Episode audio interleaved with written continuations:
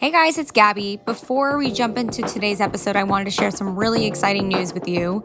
We're launching the Corporate Quitter Club. Not only will this community connect you with people just like you who want to build a business or explore side hustles, but you'll get the opportunity to attend live webinars, learn from experts and entrepreneurs who've quote unquote made it, and get exclusive access to masterclasses, workbooks, materials, and corporate quitter merchandise.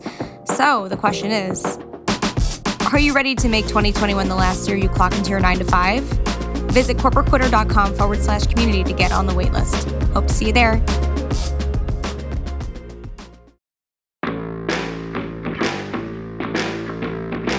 You're listening to the Corporate Quitter podcast, where it's all about exploring possibilities for making an honest living outside of the traditional 9 to 5.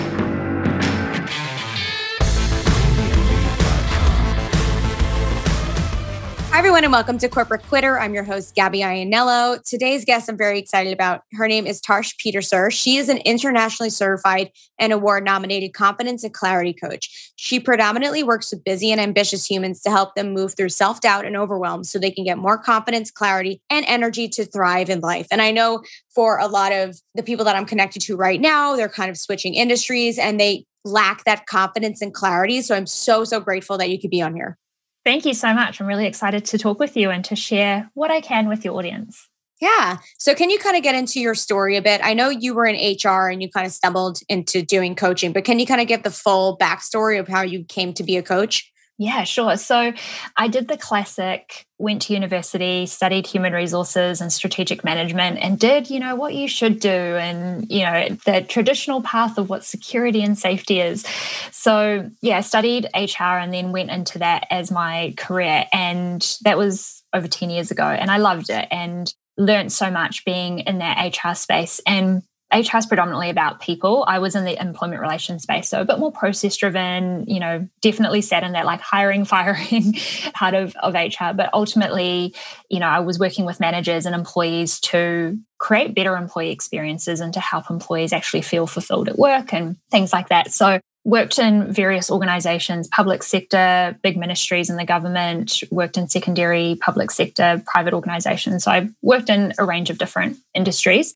I got to my eighth year. I was working in a private HR consulting company and it just started feeling off. I didn't feel that I was being valued, being recognized. I was getting really sick of, you know, like kind of the internal politics of. Oh my God, yeah. Yeah, being in organizations and also just a lot of the disparity and the inequality. You know, I was getting paid a lot lower than people who had exactly the same experience as me, not even men, like women getting paid differently to me. And I was just like, oh, is this even really what I want to be doing? Do I feel acknowledged? Do I feel valued? But the part of my job that I always really loved was that coaching managers and coaching employees to actually figure out like what is at the core of what's actually going on and how can we move forward rather than like let's reprimand and let's discipline and that being the solution it was interesting because at the time as well, I was in a relationship that I was really unfulfilled in, really unhappy. But in neither positions, I was actually making a choice. I was kind of just staying out of fear, staying because this is security. And like, what happens if I leave? And like, will I ever find another job? And like, will I find love again? And, you know, all of those things that keep us stuck where we are.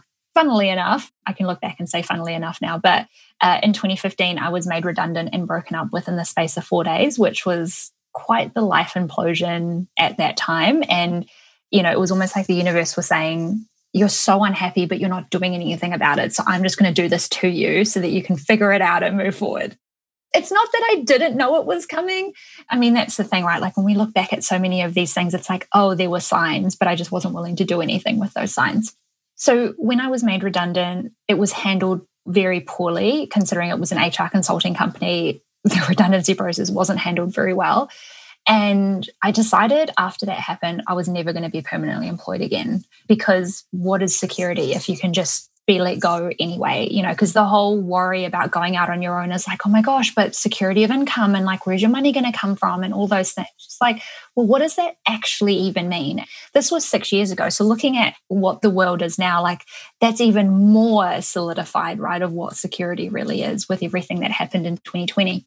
From there, I decided that I would go to fixed terms. And I wasn't the type of person that could just jump off the cliff and be like, oh, I'm self employed now. Like that just didn't work with my mindset. I have a very, I'm working on it, but I'm still very inclined to be very scarce focused of like worried about money. Where's the next money going to come from? So I decided that I wasn't going to be the person that was like, yeah, I'm quitting my job tomorrow and I'm going to go be self employed, but actually create a plan that worked for me and supported me to feel secure and what that meant for me. I went into fixed terms. I focused on saving so that I would have my nest egg, so that when I went out on my own, I would have enough money in the bank that I didn't have to stress about trying to find clients and trying to find work.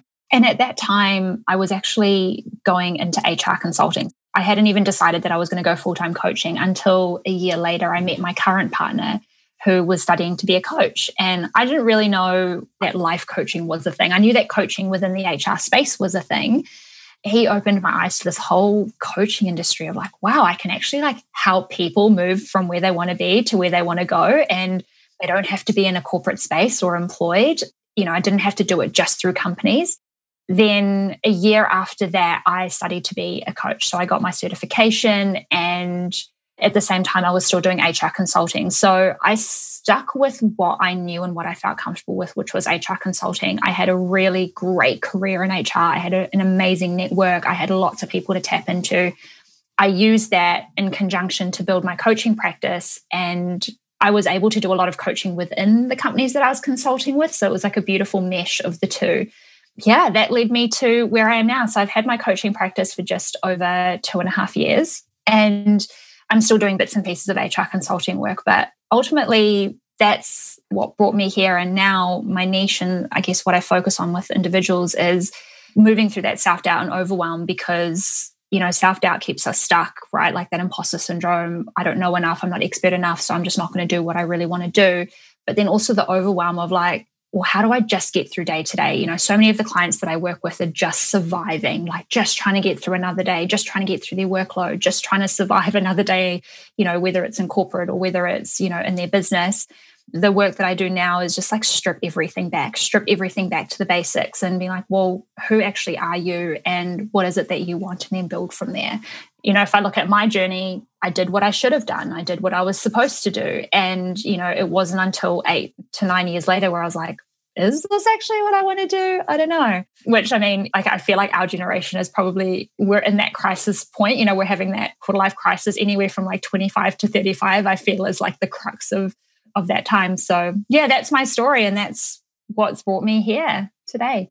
Yeah. I love that you, you know, used HR as the fueling point behind creating a coaching business because you've gotten firsthand what it's like in the actual workplace to hear people's like i don't want to say sob stories but like yes like what is actually happening in their lives like the things that are working what's not working and you're able to piece it together so that you actually know and can feel like what people are in the shoes of that you're coaching so you can give them actual tangible tools to work with versus just saying like oh yeah i have experience but like not that that someone wouldn't but again you're like you've been in the door and now you're outside the door to get both sides of it Exactly. And, you know, those were all the things that I experienced myself. And I think that's what a lot of life coaches end up doing is they're coaching the version of themselves three to four years ago because that's what you know. And for me, it's like, why should people have to spend 10 years trying to figure that out when I can help them to do that within three to six months? You know, because it's not that I know what's going to work for everyone, but I know what prompts to ask. I know what kind of spaces to create to actually bring out those answers.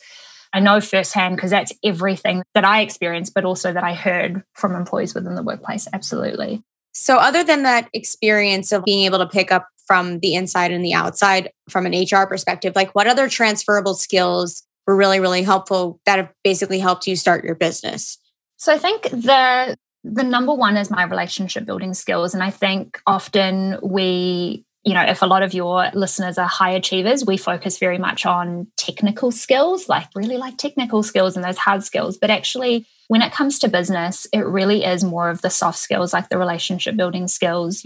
You don't have a business unless you have people, you know, and that's the same like in corporate space. It's the same in any context, but thinking about like starting your business, trying to make sales, trying to get clients, everything like that, it's all relationship first. You know, people need to have the know, like, and trust factor, like the whole marketing thing so that would probably be my number one is my ability to just connect with people find out what is the problem like what is it that they're actually dealing with. And often they'll come with a symptom, you know, like, oh, I just, I feel really overwhelmed. It's like, that's not actually the problem. That's the symptom of what we're experiencing. And so, relationship building would absolutely be like my number one transferable skill because that's what I needed within my HR space. Like, if I couldn't have relationships with people, I was a terrible HR person. That literally doesn't matter who you are or what role you do, there is an element of relationship building and management within that.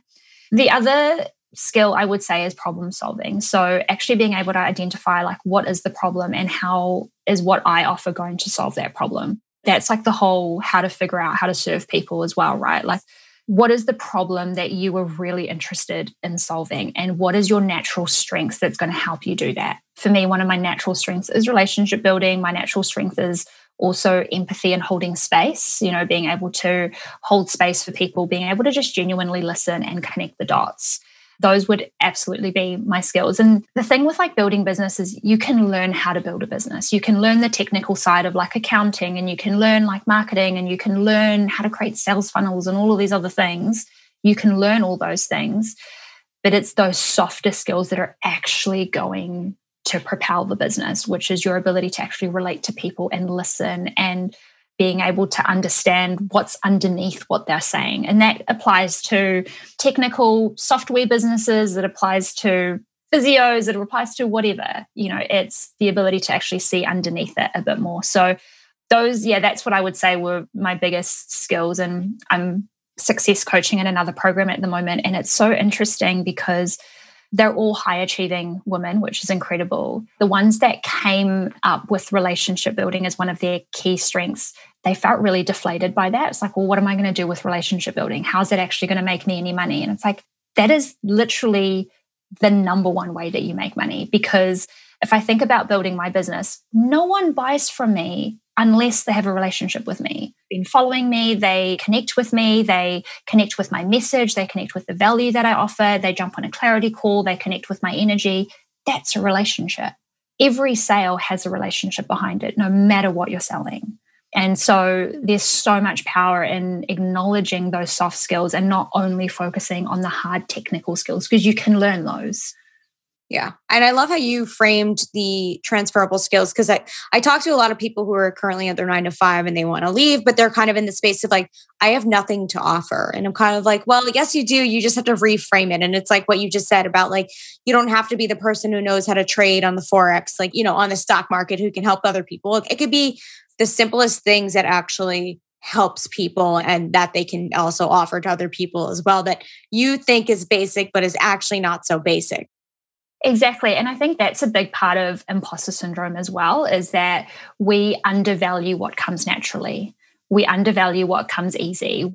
Just because it's easy for you, it could be the hardest thing for someone else. You know, like I think about everything that I've worked on over the last five years with my mindset and with my practices and all of those things, like it feels second nature to me now, and I can tap in and tap out of it so easily.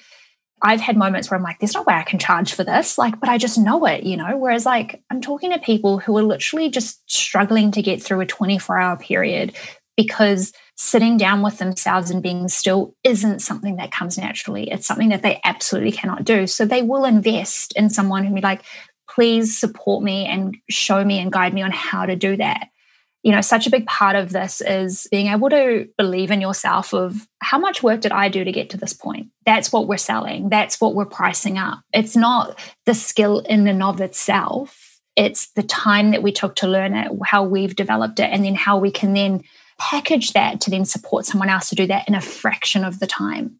My partner was in sales his whole career and he's in energy work now but he sold software. And he was great at his job not because he was selling software he was selling time. When he went to clients he wasn't like oh buy this microsoft dynamics package. He was like buy this package because you're going to get x amount of time back to be able to do xyz with that time. He was selling that. He wasn't selling the package. The package was the mechanism to create the outcome that people actually want. And that's sometimes what we undervalue is we're focusing too much on the actual thing that we're trying to do rather than the transformation that we're actually trying to yeah, the dream come true as they call it over here. A lot of people yeah. say like, you know, sell them on the dream come true, not the like not the logistics. Yeah, don't sell them on the diet. Sell them on the like being the skinny hot chick at the beach type of thing. But exactly. Yeah. Maybe a bit of a curveball, but do you find with coaching sometimes it's equally strategy, equally like just being that vessel, that person to like hear someone because I find that sometimes when I talk to people, they just want someone to hear them out, to listen to them, talk through their thoughts, and you're just kind of there, as you say, which is one of your strengths of holding space. Is it like a flip flop between the two? 100%. Coaching is about moving you from where you are to where you want to go. Because a lot of people are like, well, what's the difference between like counseling and like therapy and coaching? And it's, there's so much power in counseling and psychologists. I've used them absolutely. And the thing with that though is there's a lot of sitting or going back and trying to understand and rationalize and accept and come to terms with what's happened or you know getting an understanding of why you are where you are and and that's all really powerful whereas coaching is about okay let's talk about those things and then how do we move forward we're not going to sit in that space for hours and hours and talk about it. It's, you know, I've actually got quite a few clients who see counselors and psychologists at the same time because it's like there's things that I know where my boundary is of where I'm equipped to sit. And that's really important if you're looking at working with a coach. It's like, do they know their own boundaries of where they start and where they end? But with coaching, it's about action, it's about accountability to move forward. You know, so when clients come to me, it's like, okay, let's understand why your mindset is the way that it is, and then go, okay, let's start rewiring it because this isn't where you want to be. That's why you've come here. You want to be here or you want to be this version of yourself. So let's move towards that. So, absolutely, you know, there's the structure that sits behind it of okay, this is what your vision is three months from now of us working together. What are the actions that we're going to take to move there? And there's an element of me pushing them to come up with their own actions because I believe that everyone has the answers to their questions. Yeah. It's agreed. just hidden behind fear or doubt or worry that it's not the right decision or and ultimately that just comes down to a lack of connection with self you know a lack of trusting our own voice trusting our own gut because we're conditioned not to. That's what thrives all of these industries like clothing and cosmetics and dieting and all these things. It's they thrive off us not sitting with ourselves and going well what is it that's actually right for me? So that's the space that we create in coaching as well. It's there's absolutely the strategy and the holding space and hearing out. But I'm interested in moving you forward, not keeping you where you are, because you can do that on your own. Yeah. true. You can keep yourself where you are on your own. That's so funny. But I mean, it is true. So, speaking on you being really skilled at this and, and having your connections and all that, how did you get your first clients? Was it tapping in that original network? Is it marketing, paid advertising? Like, how did you get the ball rolling? So, no paid advertising. I've done paid advertising here and there, but I don't have like full Facebook ads or anything like that. Honestly, my first clients came from my personal network and workshops, like in person workshops. And that's actually a strategy I've come back to again, where I've, I've, stripped a lot of stuff out of my business now. And I've just come back to a very simple strategy, uh, which feels really expensive and great. But I just reached out to friends. Like I didn't coach really close friends because there's sometimes there's kind of a boundary that needs to be laid there. It's like, are you actually going to acknowledge me as a coach, or are we just going to end up having friend chats in these sessions and not actually getting anywhere? For my first, as part of my certification, we do pro bono coaching. So that's just to practice your skill set. And through that, they then obviously talk to their friends and you kind of build that way. But my first paying client, actually, I look back now and seven of those 10 women have turned into paying clients from that very first workshop that I ran. And that was a four hour workshop. It was very low investment. And it was, again, practicing my skills, but also people getting to see me in action, getting to connect with me at a very low cost and time investment as well. That's really where it started. And they ended up talking to their friends. And for the first year of my business, I ran, I think, three or four in person workshops, and they were my biggest feeder for clients. And that's the strategy that I've now brought back into my business where I run one to two workshops a month and that's my lead generation. You know, and I partner with other companies. So, like, I'll partner either with an organization to run a workshop for their employees or like a yoga studio or something like that, where my ideal clients are hanging out and tap into their community and tap into their network. So, you know, and I learned that from a coach, which I really value because like social media is great. It's important to add value but it's not always a fast result. Whereas, like running an in person workshop, they're connecting with you in that moment and they're like, wow, I need more of this. Yeah. I want to work with her. And they've already spent that two hours with you. So they get you, they feel into you. You know, one of my clients that started a month ago, he was just like 30 minutes in, I knew I needed you in my life and I needed to work with you more than just this workshop. And that's what it is. It's that connection and that's relationship, right? Like that's the crux of relationship building yeah so like i think that's definitely what worries people. It's like oh my gosh where am i going to get my first work and my first clients? But it's like it may not even be them but they'll know someone who knows someone or they'll know someone who needs something. Like don't undervalue the people already in your life. I mean i dealt with a huge bunch of imposter syndrome just with that of like oh my god just as like context, I mean, I'm a life and mindset coach now, but I was a huge booze hag when I was like in my early 20s, right? Like I had a lot of childhood trauma. I had a lot of, you know, childhood stuff that affected the decisions that I made with my late teens and my early 20s. I had a huge level of imposter syndrome of like, how can people look at me and be like, oh, she's got her life together now, so she's going to help other people when, you know, she spent like how long, you know, drinking her problems away and all those things. But then you kind of just need to step back into your own conviction of like, that's the story though, right? Like that's the story of what I've moved through. And you can apply that to anything. You know, again, instead of thinking I don't know enough yet or I need to learn more, it's like you've learned so much to get to where you are. And there's someone who's waiting for that. There's someone who's waiting for that magic that they don't currently have. And they could be in your personal network or extended personal network, but start there. Yeah it gets easier too. I've noticed like in the beginning, it was terrifying telling everyone I was going to do a podcast and like do all the things that I'm doing. But then, like, after a couple weeks, like, A, people know.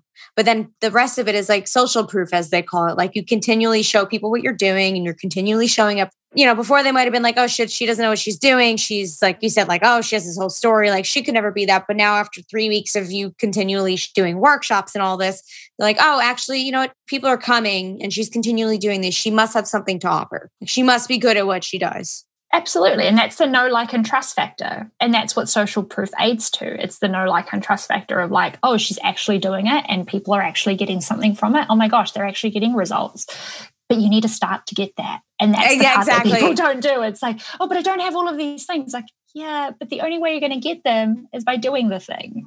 Yeah. Can you get into that actually? Like, I know you talk about the self doubt spiral. Like, how do you get to just do the damn thing if you're in self doubt? How do you get out of that?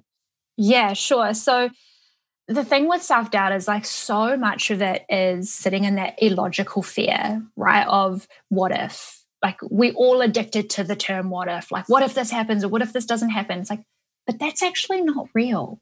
A lot of our fear is actually imaginative driven. It's in our imagination it's not real. Danger is real but fear is not. It's the story we tell ourselves about how we think things are going to go. And the majority of that is based on past evidence that isn't actually relevant now or based on other people's stories that aren't actually our own the first to kind of think of like when that self doubt comes up, it's kind of asking yourself, what am I afraid of? Because it's always coming from fear. Doubt and imposter syndrome, it's always coming from a place of fear. So, what is it that I'm afraid of? And actually, really going down and going deep and going like, what am I afraid of? And usually, the things that we're afraid of is not being good enough and not belonging right? So, like being disconnected from people, people judging us and throwing us out. And, you know, because we're tribal beings, our primitive brain is still very strong. We need to fit in, we need to belong because that's what safety is. And also, we don't want to leave the known, right? Which is the corporate job or the role that we're currently in or whatever it might be. The relationship, like any exactly. Yeah, we love the known, we love the comfortable. So the first thing I'd say is like ask what we're really afraid of. Like what are you afraid of happening? And then what's the worst case scenario?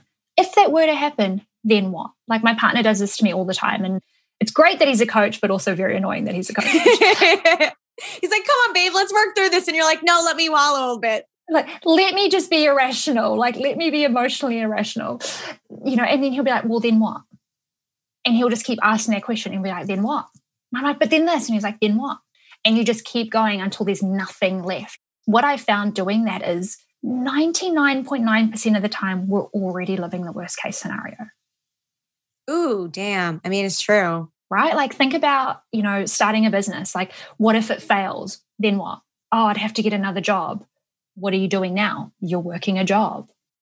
And I mean, the ego part of us is it's the judgment it's what will people think of me it's but you know what all of those people that are judging or things like that are people who aren't doing those things you know they're not in the arena as Brené Brown talks about right? Like they're not in there getting mud on their face and you know getting dirty with it. They're in their little comfortable seat going like oh see you know it didn't work out. It's like well what have you done?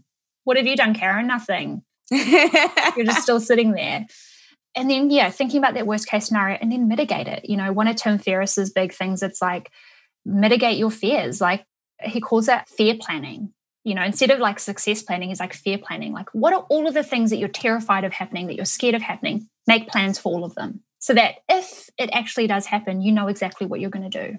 Because again it's the unknown that scares us. Like well if this happens then i don't know what's going to happen. It's like well, also, when you get there, you'll know what the next step is. But again, it's that coming back to trusting yourself. And so, entrepreneurship is self development, the hardest kind of self development that you'll do, just being a business owner and going through that process. So, I would recommend as much as you get business coaching and you know get business mentoring also work on your own mindset on your own limiting beliefs on your own self-doubt spirals because my self doubt spirals may not be the same as yours. They all might be rooted in the same thing of not being good enough. But it's understanding like what are all of the things that have attributed to that and actually learning to become safe with things not working out, with things failing. You know, there's an acronym that I love with FAIL, which is first attempt in learning. There is no failure, it's just information. It's just a first attempt in learning, and then you get to choose again, you know? so yeah mitigate that so kind of creating your own fear plan like your own self-doubt plan of like okay well if all of these things just magically happened what would i do the other thing i would say is look at how far you've come we're very addicted to look at how far we still have to go i still don't know this and i still need to learn this and all of these other things and social media makes this even harder because we see people like oh six figure businesses and seven figure businesses like overnight and you know in like 12 months it's just like that may happen, but actually spend more time looking at how far you've come and actually just being patient. And I would say that that's another skill that I've had to bring into my business is actually patience that it's going to work out for me when it works out for me based on the effort that I put in and the work that I put in. I'm not so and so over there. I don't have the same energy capacity as her. I don't have the same whatever, you know. So it's kind of like learning to stay in your own lane. And that comes back to connection with self. The last thing that I would say is seek support from people who are where you want to go. We seek support a lot from the people that we know, like our parents or our friends, but are they doing what you're trying to do? No, not qualified. And exactly. You know, and here's the thing they're only ever giving their opinion based on where they are or what they would do. And that's based on their own fears, that's based on their own experiences, that's based on their own mindset. So it's not an opinion that's actually going to serve you. It's more often than not going to come from a place of fear, masked as coming from a place of love. Oh, I love you, so I think you shouldn't do this. If you loved me, you would push me to do it and then be there when I need you if it doesn't work out. Actually, that's what love is. Not don't do it because I'm scared because I don't think it's going to work out. Well, I'm not you. So, making sure that the support network you have are people that are actually where you want to go and are actually courageous in their own life? Like, are they making courageous moves? Are they, you know, following their dreams? And it's not to say that we need to, you know, cut out our friends and our family. You know, they're still there and they're important, but be discerning about who you talk about your dreams with. Be discerning about who you ask for advice from and make sure that it's people that are actually going to give you the advice that you need, not the advice that you want. Yeah.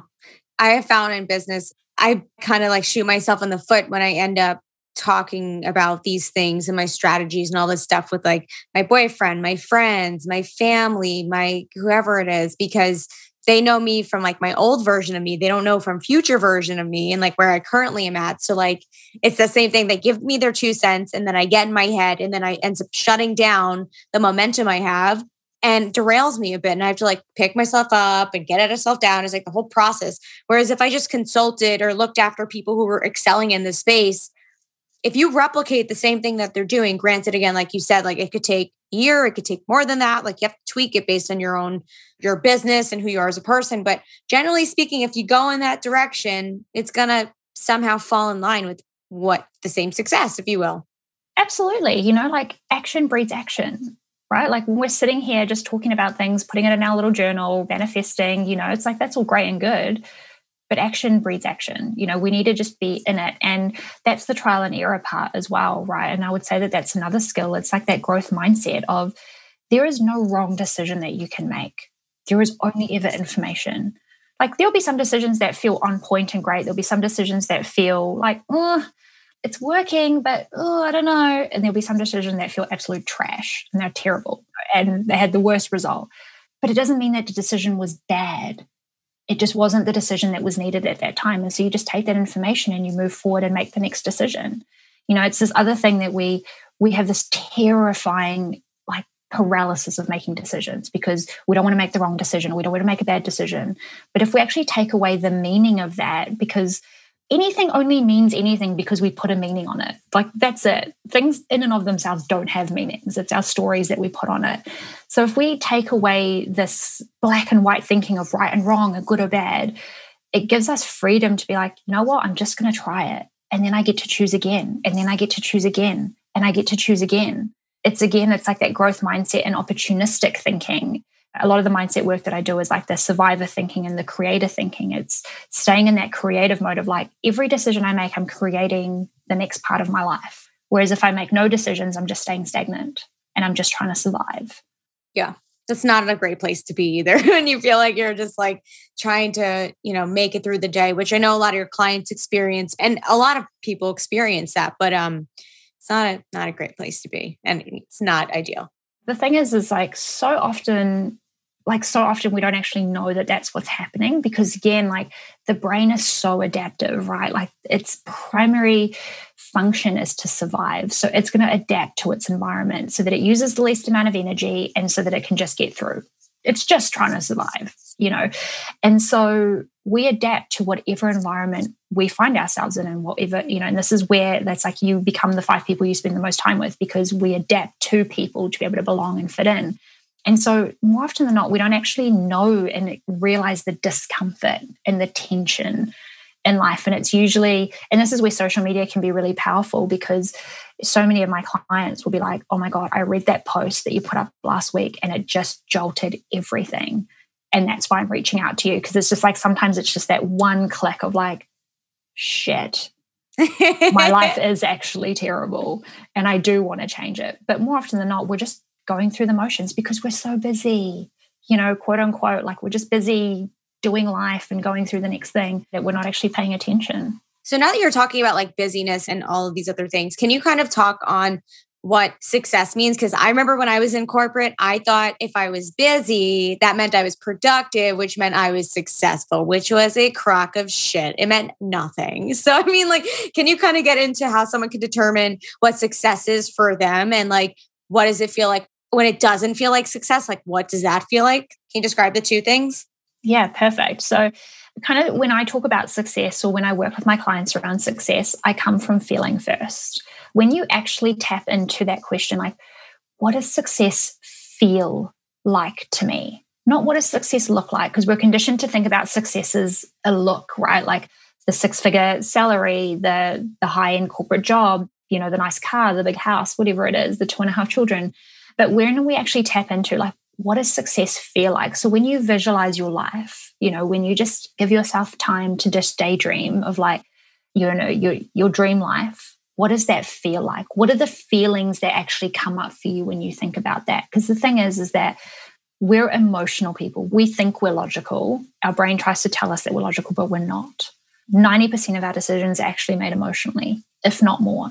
And then we rationalize them. We then put logic on top of the emotional decision.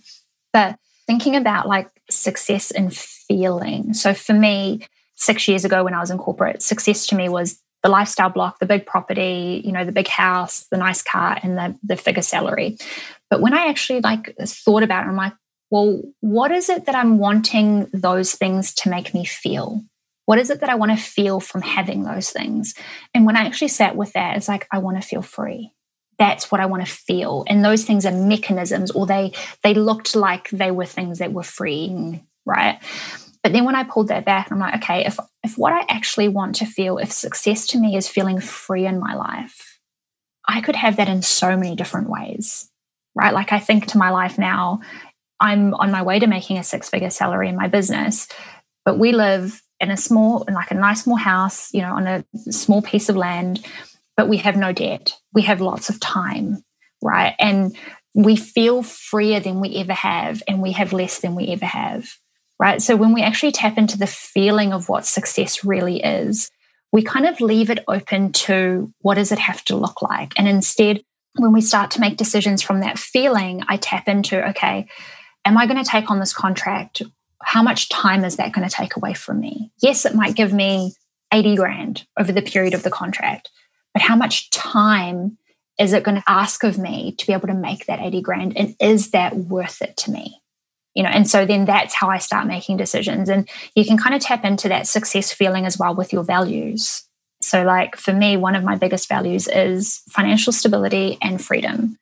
Everything that I come back to in terms of how I make decisions is from those feelings, you know. And then I also have a, a card game that I play with my clients that actually uses emotive words to create their success definition. So it might be success to me is feeling spontaneous, success to me is feeling brave, success to me is feeling acknowledged. So then thinking about those things, I'm like, okay, so when you think about making the next career move, or you think about, you know, buying a house, or you think about this other decision, does it align with those feelings that are really important to you?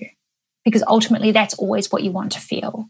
So then, is the thing that you're going for going to enhance that feeling, or is it going to crush that feeling? That's what I believe we need to focus on in terms of success because we can chase all of the things, but is it going to help us feel the way that we want to feel? And this is the hedonic treadmill, right? Like we're going for the next thing in order to feel the next thing. But if we're not actually clear on what is the feeling that we really want, we're going to keep seeking because we're not coming from feeling first. Yeah. With that being said, too, is there like a prime example of when you can, like, maybe it's in your body or in your mindset where, let's say you're conditioned to think the success is the money, the cars, or whatever else, and you haven't done the mindset work, you're starting fresh. Like some of the people who are listening, they like this is a whole new train for them. Are there any telltale signs of they're able to pick up, okay, this is not success for me. This feeling feels cold. I don't I don't know what it is, but maybe you can touch on that. Yeah. So your body, so this like it's tapping into your body, and this is that practice of connecting with yourself. So before you make any rash decisions with life, like I would say, start with a connection practice. And, you know, I start with my clients with like just two minutes a day of actually just stillness and just like tapping into the body of like, what does the body actually feel like? So if you're making decisions that are really in tune with your, your heart, you're making decisions that are really in tune with how you really want to feel, those decisions will feel really light. They'll feel really expansive. They'll feel really energizing. They'll feel simple more often than not, they'll feel easy. There'll still be some decisions that are really good for you that will feel terrifying, but it's that excitement feeling. And then the decisions that are really out of alignment with what it is that you really want, even if you may not know what it is that you really want, you'll still be able to start to notice in your body because they'll feel really heavy. They'll feel really constricting. Like if you actually just tap into your chest, like it'll feel like there's a knot there and your heart will be racing and you'll feel like you have that knot in your stomach those are the ways that the body speaks to us. But again, we're so busy that we're not actually paying attention to that. We're just kind of going through the motions. So, for instance, you can start to do this just in everyday life, like go to work tomorrow, you know, for the listeners, go to work tomorrow and just notice how you feel when you're at work. Every hour, just tap in for like 20 seconds. Just be like, how does my body feel right now? If it's in that high state of like anxiousness and like not in the stomach, chest feeling really heavy, there's a high chance that you're in an environment that isn't conducive to how you really want to feel. And then you can also tap into like, what am I thinking about right now? And that's kind of the mindset. That's how you step into that mindset work of like, well, what's the story that's going through my mind right now? What am I thinking about? And they're all connected. That's how you can start to notice. And then that can prompt the question of like, okay, if I feel like this, what's happening right now that's causing me to feel like this. It could be like the high workload, it could be the stress, it could be the people that you're working with, it could be this project that you're doing, whatever it might be. And then you go, okay, and how do I want to feel? So if this is how I don't want to feel, I don't want to feel like this. No one wants to feel like that day in, day out. How do I want to feel? And then, okay, if this is how I really want to feel, what is one small thing I can do to bring that into my day? And then that just starts the process of like, okay, it brings the process of awareness into okay, what is it that I'm feeling day to day? Is this how I want to feel? If not, how do I actually want to feel? And that starts to bring in that clarity phase of just be more curious to what's actually happening in your day rather than, you know, you don't have to wait until you get to the end of the day when you're tired and exhausted to try and do all this, but just be a bit more curious throughout your day and just start asking yourself questions. I was working with a client yesterday who came to me because she wants to set boundaries and she wants to have better work life balance. But then when we talk through it, I'm like, that's not the problem. That's going to be the band aid that's going to help things. But what's actually the problem is you can't be still. Like you actually just can't be with yourself. And so putting boundaries in place, like, yeah, that's going to solve some problems. But then you're just going to revert back to the same behavior because you actually aren't connected with who you are and what it is that you really need. So yeah, just starting to be more curious and just start to ask some of those questions. And honestly, it's it's not a flick the switch and everything changes, especially with mindset work. Like the majority of your life, you've thought and felt this way, and you've chosen the things that you've chosen. So it's going to take time to kind of pull it back and just ask a few more questions and then start to go, okay, what's just something small I can do? And, you know, we underestimate small action. You know, we think we need to take really big, courageous action and you know, do all these big things where it's like the compounding effect of small actions, like what James Clear talks about, is more valuable than doing one thing once a month or one thing in your whole life. So that's where I would say to start. That's great, though. I think for a lot of people that they don't take the time to actually feel their bodies and what's going on because they're so caught up in the motions. But I will say for a lot of people, you know, a lot of it is overwhelm, like they're not inspired, like they're in stagnation. But I want to touch on your tired to inspire method because I think for people who, whether they want to make a corporate exit or not, I think a telltale sign of like something's wrong is that you're freaking exhausted. Like you don't want to be where you are. Like you cannot keep your eyes open because like this sucks. Like I know so can, can you get into like your, you know, your methodology behind that? Yeah, absolutely it encompasses what I was just sharing before. But in terms of like the the whole process is first I do a full stock take, actually rating every area of your life, rating scale of one to ten.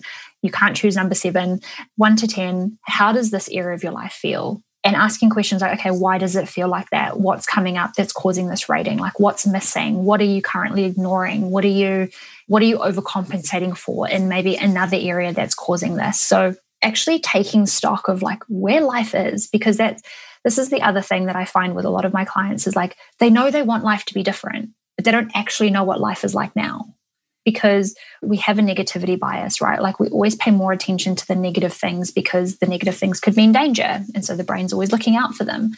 But the thing is, is like there's a lot of things that are working. And this is where you can actually start to go, oh, well, like this is actually working really well. So maybe I could bring more of that in and then life will actually start to change. Yeah, the number one thing is like taking stock. Like, where is life at now? Where are you not appreciating the things that are actually working really, really well? And where are you ignoring the things that aren't going really well that actually need more of the attention? And then the second thing that we step through then is identifying like who do you want to be now? So re anchoring that identity. So our identity is who we believe we are often our identity has been programmed by who we think we should be. It's been programmed by media, it's been programmed by our parents, it's been programmed by teachers, it's been programmed by what we've seen with our friends. What is it? Who is it that I actually want to be? Stripping all of that away. So, re anchoring into that identity and creating the vision. And this is where we tap into like, how do you want your life to feel? Not how do you want your life to look? What are all the things that you want in your life? How do you actually want life to feel? And how do you want to feel within yourself as a person? And tapping into that feeling. Because again, you know, we're overwhelmed and we're exhausted and we're burnt out because we don't feel, we just do. And we're not being who we really want to be. You know, we're human beings, we're not human doings, like the famous, you know, cliche quote. But it's true. You know, we're in a society where we're just doing more and more and more. So once that identity and that vision is really, really clear, then I start to go into mindset. So mastering your mindset, stepping you out of that survivor mindset of just trying to get through another day into that creator mindset where you can truly thrive. So what's holding you back? What are the stories that you're playing into? And are they even your stories or are they your parents' stories? you know, what are all of the things that you believe about yourself or don't believe about yourself and rewiring them. And then something I also do within the mindset work is release attachments. We're very attached to things. We're very attached to people being certain way. We're very attached to you need to be this way in order for me to feel this way. When we attach to things, we're at the mercy of that thing because if that thing doesn't go to plan, we crumble. Whereas, like, actually, how can we just be in our own control? And the only things that we can control are our thoughts, feelings, and actions. So it's mastering the mindset in that of like, what can I control and how do I create my life? Not, I'm going to wait for all of these things to happen in order for my life to be good. My life is good now, and how can I create that now? And then I step into self worth. So, really anchoring into your self worth and being in control of how you let people make you feel about yourself. So, helping people understand that they are innately worthy. Your worth doesn't come from your job. Your worth doesn't come from your relationship. Your worth doesn't come from how much money you have. Your ultimate worth is priceless and it's innate. It's there. It's fully there. It's just about being able to tap into that and being able to anchor into that as your own full power. And so, you know, it's acknowledging all of the ways that you are exceptional, all of the ways that you have gotten to where you are, all of the ways that you love who you are. So, kind of really stepping into reimagining yourself rather than looking at other people and what they think of you and who you should be. The kind of last piece of that tired to inspired method is once those foundations are in place of you know who you are. You know how you want life to feel. You know what you're in control of. You're stepping in and rewiring your mindset by choosing the thoughts that you want to think, by choosing the way that you show up. Then stepping into energy and boundary management. So, actually putting in place boundaries with the people in your life that take too much from you that you allow to take too much. Like having boundaries with work right? Like if you want to start a side hustle you need to have boundaries with work so that you have the energy to actually do what you're passionate about. You know same thing within my business. Like i have boundaries with how many sessions i have a day so that i can manage my energy and so that i can enjoy the life that i'm trying to create. But also in that energy management piece as well comes down to how are you using your energy day to day? You know, so often I hear like, I'm so tired and I don't have time but we'll sit on social, we'll sit on Instagram for two hours a day and we'll watch Netflix for two hours a day and we'll eat junk food and you know we'll hang out with people that just complain and gossip all the time. All of those things take energy. All of those things suck away energy that you could be reallocating to meditation practices or going for walks or moving your body or working on your side hustle, you know, so bringing awareness of like, what are you actually doing with your energy and then putting in place boundaries so that you're moving forward in the way that you want to move forward, plus still enjoying your life. I'm not saying, you know, never watch Netflix. I still watch Netflix and I enjoy it.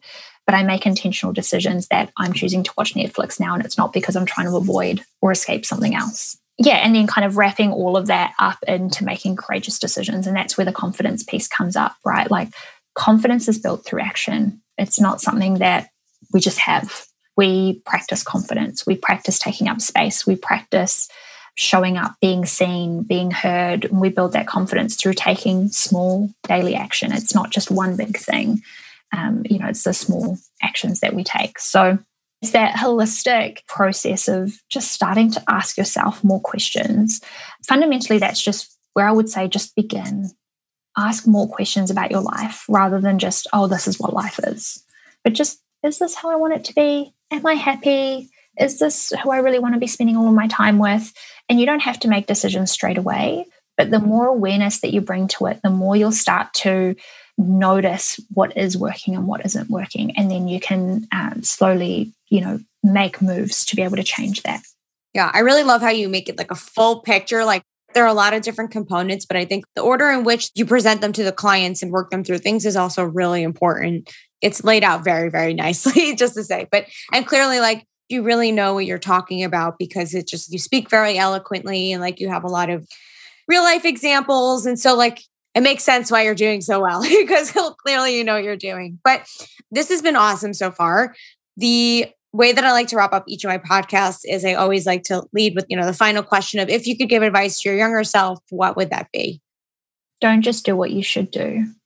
Be curious about your life and just try more things, you know. Don't just go to university because you think that you should or because your parents tell you to. Like, if you feel in your body, like, again, like, just pay attention, like, have your body guide you a bit more rather than your head.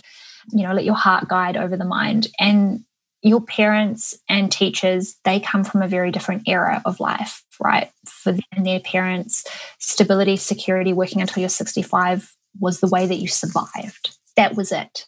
We live in a very different time. We have so much more available to us. There's so many different ways to use your skills, to use your passions, your enjoyments. There's so much there's so much more that you can do with purpose, which is how you want to serve the world and your strengths. Be more curious about that. You can always go back to university if you want to, right? And I'm not saying that university is terrible. I did it and I appreciate it. It's not the only avenue. So don't just do what you should do, but be brave you know, be brave to choose your own path. And I wish that I had done that earlier. And also, I would say the other piece of advice is work through your limiting beliefs and your your mindset stuff earlier. I wish I had done that. Yeah, same. I feel like I wallowed in my BS very early in my 20s that could have very much been avoided. But yeah, here we are. it's all part know. of the journey now. Totally, totally. Yeah. You know, wouldn't be where I am without it. But this has been so great. Um, for the listeners, if you want to learn more about Tash, you can go on corporatequitter.com. All of her information will be on there social links, website, bio, all the things. You know, go ahead and go check that out. And thank you. Thank you so much for being on. This was awesome. Thank you. This was amazing. Thank you so much for holding space for me to share. And thank you so much to everyone that listens. And if you do listen and get something away from it, tag me, share it on Instagram. And yeah, just let me know. It's always it's always validating to, to yeah always right thanks again and even though you shouldn't look for it externally it's still nice to get it so well thank you thank you so much thank you so much gabby this has been amazing thanks for listening to the corporate quitter podcast. Make sure to check out corporatequitter.com for extended content and additional information about our guests. To connect with us, stay up to date on all things Corporate Quitter, and to learn more about how you can leave the 9 to 5, follow our host Gabby on Instagram or TikTok at She Likes to Gab.